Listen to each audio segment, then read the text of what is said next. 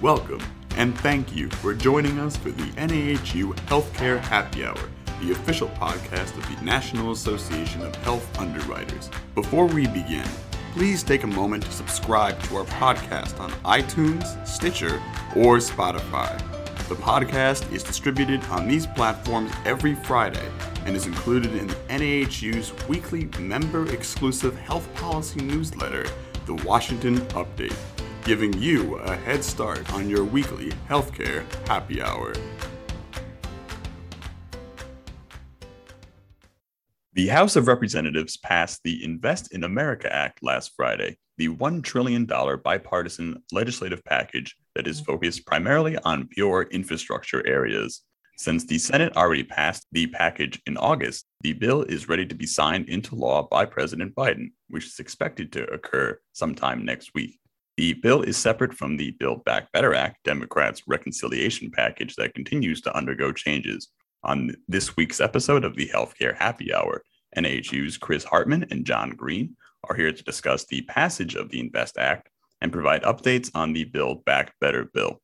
Additionally, Marcy Buckner is also here to discuss a very important webinar that NAHU hosted earlier this week. So, welcome back to the podcast, guys. As we mentioned, the Invest Act passed the House last week. We've been primarily discussing the reconciliation bill recently. So, can you remind folks what sorts of provisions were included in this bipartisan legislation? Thanks, Dan. So, this is essentially what people call the bipartisan infrastructure bill. It did pass the Senate with 69 total votes. In the House, it was a little more partisan, but 13 Republicans did vote for the legislation. And to be honest, with the opposition of groups like the Squad to the bipartisan infrastructure bill, it would not have been able to pass the House of Representatives on Democratic votes alone. And so this piece of legislation primarily does deal with infrastructure, bridges, roads, airports, ports. There is some that, well, depending on how we define the word infrastructure, is a little less traditional. Things such as broadband are also included very heavily in this area. And so this will be the largest investment in infrastructure in the United States in a generation and is expected, as you said, to be signed by the president next week. They're holding it off because Congress is not in session this week, or at least floor session. There are several committee hearings and committee markups going on this week, but they are not back in Washington for a traditional floor session. And, and the president wants to allow people to be able to join him for the signing ceremony. And I think it's very important in his mind that the signing ceremony be as bipartisan as the bill. And those senators and House members, particularly on the Republican side of the aisle who voted for the bill, they would love to see them at the event.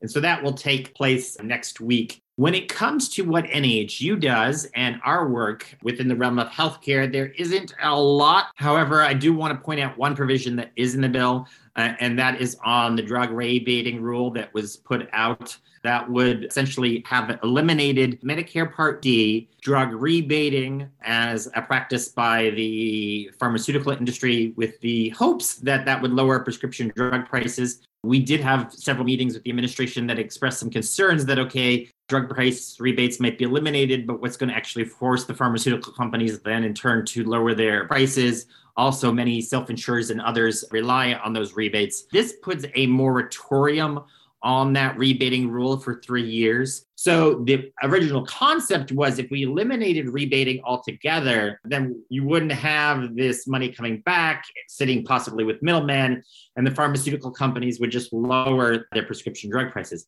I think some of our members, particularly who worked very closely with TPAs and who work in the self insurance field and others, were just very concerned that, okay, we eliminate rebating, but why would the prices come down? What is the motivation to actually lower the prices? And there was no hammer on the prescription drug companies to actually lower prescription drugs costs if we eliminated these rebates. And so that was the concern that many health insurance agents and brokers had out there I think part of the Trump administration's motivation here was to eliminate all the fog. How did they get the rebate? How did they get to that number?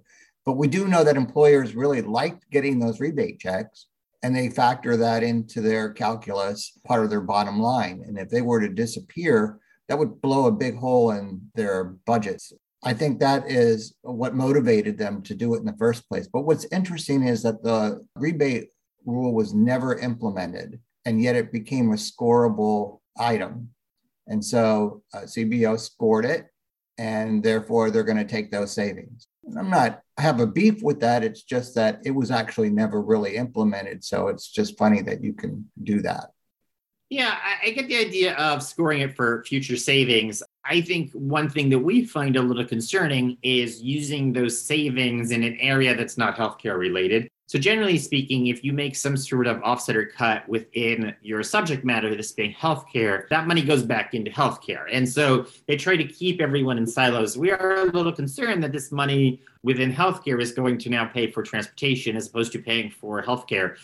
It is also important to note that a complete repeal of that rule is included in the reconciliation Build Back Better legislation. So if that passes, then the drug rebating rule would be eliminated permanently. But that is the main healthcare provisions. Obviously, infrastructure and being able to get to and from places and the internet is tangentially related to healthcare. We can't do things like telemedicine if you do not have proper broadband. This is part of the problem, I think, when you try to do telemedicine via video and others in both rural and very urban America lacks a lot of that broadband. So I think there's aspects that affect healthcare in here, but it is still primarily a transportation bill uh, overall. And from a Republican perspective, you may recall that initially there was talk about linking passage of one tied to the other because infrastructure has always been a bipartisan, popular kind of bill to do. And I think, you know, broadband, as Chris said, is a prominent feature of the infrastructure bill, and it's very popular on both sides of the aisle. And delinking them now allowed more Republicans to support the bill. I think that had they continued to be linked, I wouldn't have counted five members on one hand to, to vote for this. So I think that helped get that across the finish line. Yeah, John's correct. The Progressive Caucus, particularly, was trying to link the two bills for fear that moderate Democrats would just decide that they don't need to pass any reconciliation bill, any Build Back Better. And they were attempting to hold it as leverage over people like Kyrsten Sinema, Joe Manchin, Blue Dog Democrats, and others. I personally always thought this was a somewhat weak leverage that they were trying to hold over them because I don't think any of them particularly felt that they needed this bill to pass immediately. I also think, you know, some of the passage that happened recently and the Democrats' desire to get some of this done is probably also related to the elections that took place a week ago on Tuesday, where Democrats went down to big defeat in Virginia and had very close margins in New Jersey. And we saw close local races across the country. And so I think there is some motivation to show that they are getting some things done. And that was partly why I think you did see that delinking, as John's talking about, to, that this bill was sitting, had passed the Senate quite a while ago at this point now, and was really just sitting in the House waiting to go. So when we last spoke about the reconciliation package, you guys pointed out that a provision to lower prescription drug costs was not included in the White House's framework, but that it would likely return to the bill in the future. So, this past week, a provision on drug costs was indeed inserted into the reconciliation bill once again. So, could you go into detail on what those provisions would do? Sure. So there was a prescription drug provisions that were inserted after the release of the framework. It is not as big, broad, or produce as much savings as HR3. However, there was some Medicare prescription drug price negotiations included in there. It is not as broad and as big as HR3, but this will be the first time that Medicare is negotiating prescription drug prices. So, what the bill does is it allows within Medicare Part B and D the secretary to negotiate up to 10 drugs the negotiations would begin in 2023 and the prices would take effect in 2025. But in 2028, that number would jump to 20 drugs. And those drugs are the highest grossing ones within Part B and D programs after an exclusivity period of nine years for small molecule drugs and 12 years for biologic drugs go by. So Medicare can't start negotiating a really expensive drug right away. And so then Medicare does have the ability after that time period has gone to negotiate the most expensive drugs out there. There is quite the heavy excise tax included, which kind of gives the, the real power in this negotiation to the secretary because if they don't, the level of taxation that would be on that drug would sort of wipe out all of their profits. Now, this only applies to Medicare Part B and D. This does not apply across all markets, which is concerning to NAHU. We do worry about the possibility of pharmaceutical companies raising the cost of these drugs within the employer sphere or the individual market because it is being lowered in B and D.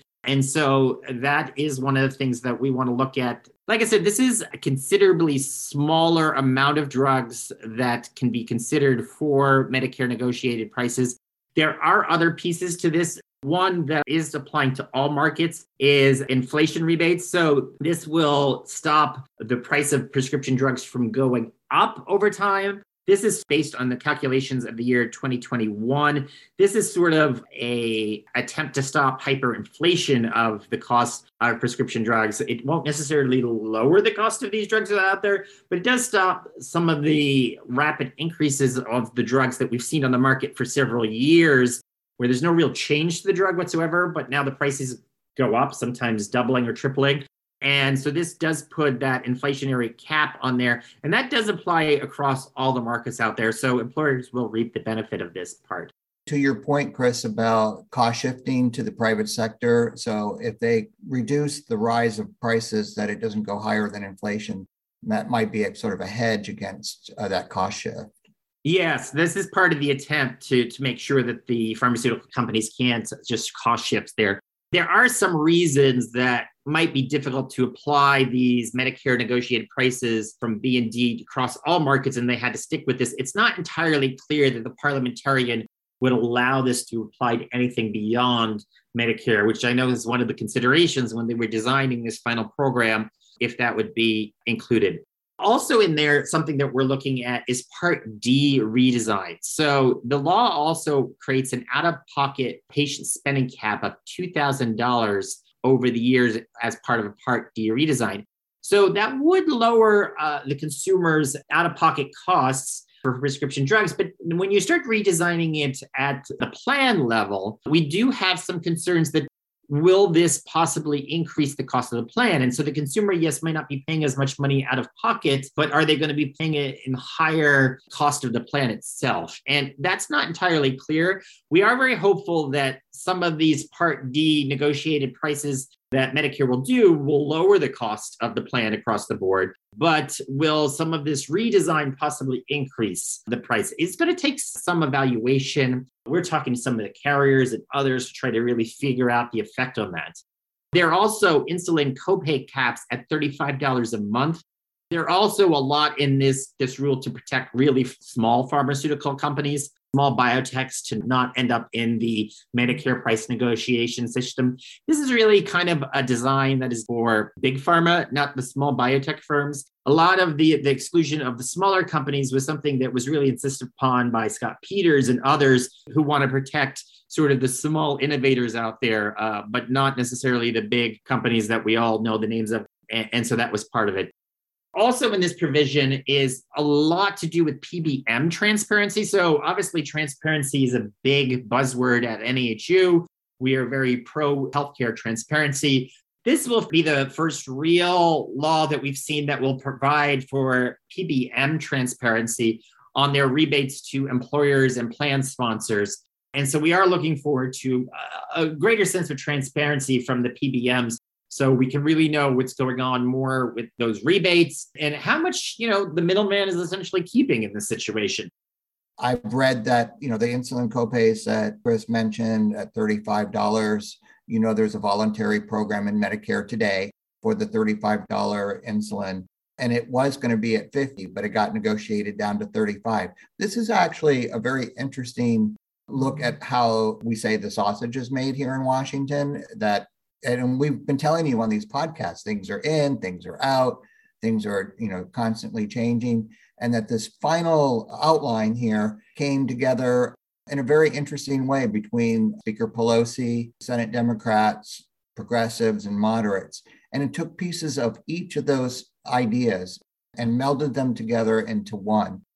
And i would expect that there will be further refinements particularly in the PBM space, as Chris mentioned. This is something that they're not very popular on the Hill these days, and I would expect perhaps more elements that would affect them in a final process. So I know that's a whole lot to bite off and digest. It is for us too, but we'll continue to watch the process and let you know what other further changes might come along. So, which provisions are not in the bill that maybe were before that NAHU is pleased is missing? One of the things that NAHU has been working very hard on, and we've used grassroots operations and others, was this idea of lowering the age of Medicare to 60. And it's, it is publicly popular. And I think that's because people don't understand the effect that it would have on the market. And this is not included in the bill. And we are very happy that lowering the age of Medicare was not included in the legislation. And I think it's partly because of grassroots operations of health insurance agents and brokers out there that we were able to kill this provision in the bill that would lower the age of Medicare from 65 down to 60. There is no federal Medicaid, which was one of our concerns in earlier drafts. There was a federal Medicaid program. And, and, the idea, which I understand why, was they were trying to deal with states that did not expand Medicaid. So you had people out there who were being uninsured because they did not expand Medicaid. And then the ACA did not apply to them because they weren't making enough money for that. So basically, they used most of them went uninsured. So they were going to create a federal Medicaid program. Our concern with doing that is that easily turns into a public option. And again, is an area that we would obviously have huge concerns with. We were very pleased to see with that not included again. And instead, what they're going to do is allow those ACA tax credits to go down to get those people so that they are insured, because obviously NAHU thinks it's very important that every, all Americans have health insurance. I've always felt that the public option was our greatest threat. I thought that the lowering the age to 60 was a reach, but public options seem reasonable. And the fact that we were able to defeat that, I think, is actually a huge win for us. Yeah, one of the other areas that in the, in the last few months we have been increasingly concerned about for our members who work in Medicare Advantage is the Biden administration was looking for ways of creating more quote unquote revenue for this plan. And particularly with the prescription drug piece, not going to bring in as much savings because we weren't using HR3 anymore. They were really decided to look at Medicare Advantage and making cuts to Medicare Advantage, uh, which would then be the savings that they could spend in other areas we're very opposed to cuts to Medicare Advantage that would do anything to increase premiums on MA. Many seniors don't pay anything for Medicare Advantage right now or pay premiums of a couple hundred dollars a month. And essentially, that was one of the areas that the administration was looking to do to create other savings. I met with Senator Kyrsten Sinema. She was adamantly opposed to any cuts to MA. She's been a huge supporter of Medicare Advantage from her time in the House. Uh, we work very hard with Medicare Alliance, AHIP, Humana, a lot of the, the carriers to make sure that Medicare Advantage would be still a viable option for many seniors. Now, at this point, more than half of all seniors are on MA plans, and we want to make sure that our members can provide those affordable options to seniors. Which aspects of the bill that are still in the reconciliation bill as of now do we continue to take issue with? Well, those are largely non bumper sticker kind of issues, right? They, they don't have an impact on scoring. You don't hear the main, you know, negotiators talking about them a lot, but we still think they're really important. And Chris and, and Janet and Marcy have talked to committee Democratic staff about them, uh, namely around the civil monetary penalties in the mental health space with regard to network adequacy requirements and to try to refocus them on workforce issues.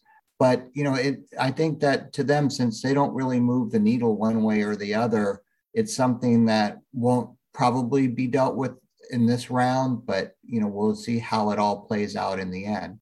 And then the lowering employer responsibility from nine and a half to eight and a half without any sort of inflation caps on that is another concern of ours. But again, not a sexy issue, not a bumper sticker issue, but we continue to raise them because our expertise is in markets and how markets are affected and how employers respond to penalties. And we're already dealing with the employer reporting issues in the 226J letters. You know, how far can you push employers with penalties before they just say, you know, I'm I'm done? Or this has become too difficult. So I think those are, are two areas that we'll probably have to continue to lobby on after this is all said and done. All that being said, Do you think that the version of the Build Back Better Act that passes the House will also pass the Senate? No. In a no. word, right? I mean, look, we've talked for months about the divisions between the Senate and the House. Just philosophically, those differences still exist. So the House has to build a bill that can pass muster with their conference. And that's what they're doing. And, you know, we've talked a lot, we've talked exclusively today about the healthcare stuff, but it's actually the non healthcare provisions where there are great differences between the House and the Senate. They're including immigration, for example, they're, Uh, the way things are structured for the uh, EITC and other provisions are just built differently than they're going to be built in the Senate. So the bill will move to the Senate, provisions will be stripped out or changed, modified for what can pass the Senate. And I think the real end question is what happens after the Senate passes the bill? It's going to go back to the House, and is it close enough for them to vote for it? And that's the big question, right? Is are they going to be willing to vote for that? And and that's the sixty-four thousand dollar question. Now, to remove ourselves from legislative talk, Marcy, one of the most pressing topics for NAHU members right now is, of course, broker compensation disclosure requirements from the Consolidated Appropriations Act. This past Wednesday, NAHU hosted a webinar on these requirements. Can you fill folks in on what was covered? Sure. We had as our guest Stacy Barrow from Maratha Barrow, Weatherhead and Lent, who is our ERISA attorney outside counsel. And he went through the statute from the CAA that outlines exactly what the requirements are for broker compensation disclosure in the group market, and then also walked through a sample form that NAHU members can use with their clients in order to be in compliance with the transparency requirements. So, for folks who missed the live broadcast, where can they access the recording and obtain a copy of this sample form that we discussed? You missed the live broadcast, you can go to nahu.org to the compliance corner webinars and you can go back and watch the webinar there. We also have a link there to the sample form. And then early next week, we will be posting a full range of resources under compliance tools to assist you in being in compliance with the disclosure requirements. And part of those resources will include the sample form.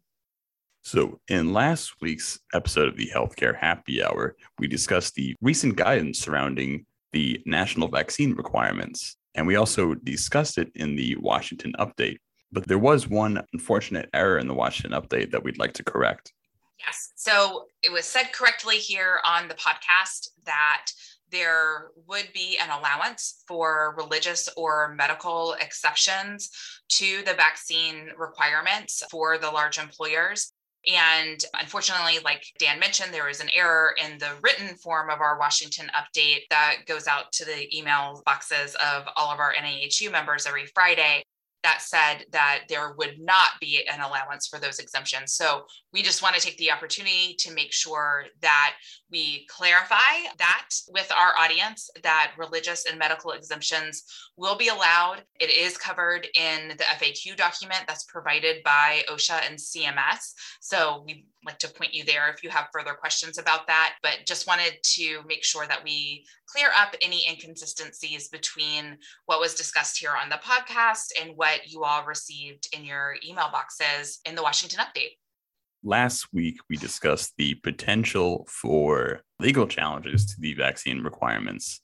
And pretty much immediately following the recording of that, it seems we got one. Is that correct? Yes. It felt as though we manifested that challenge, but I think many people can say that since many folks were expecting that. There was a legal challenge and it was heard almost immediately. It was heard over the weekend. And the lower court released a stay preventing the emergency order from going into place. However, saying that, I do want to caution that it looks like this is going to be moving very quickly through the court system. And there are other challenges that could be joined together for a larger court case. The Biden administration has commented already that they are planning on fighting this. So this will not be a challenge that goes unchecked and it will proceed through the court system. If you are talking to employers who ask about the possibility of this not being enforced because of the challenges and you know they're they're trying to figure out what to do I would caution them that because the implementation date is soon, it's January 4th, that it is worth them exploring and looking at putting together a policy perhaps not putting it in place while they're waiting for a court decision but at least exploring and looking into what type of policy they they would need to put into place to be in compliance with this should the court rule in favor of the Biden administration we just want to make sure everyone is prepared either way the court goes. So, in this instance, that would mean being prepared for this large employer vaccine mandate to be enforced. It is now time for the NAHU Healthcare Happy Hour Toast of the Week. John, what are we toasting to this week? Well, I'm very proud to toast this week to all veterans out there. They continue to defend our country and stand tall and I've seen the NFL step up and acknowledge the role that veterans have played. Very proud to be a veteran myself. Cheers.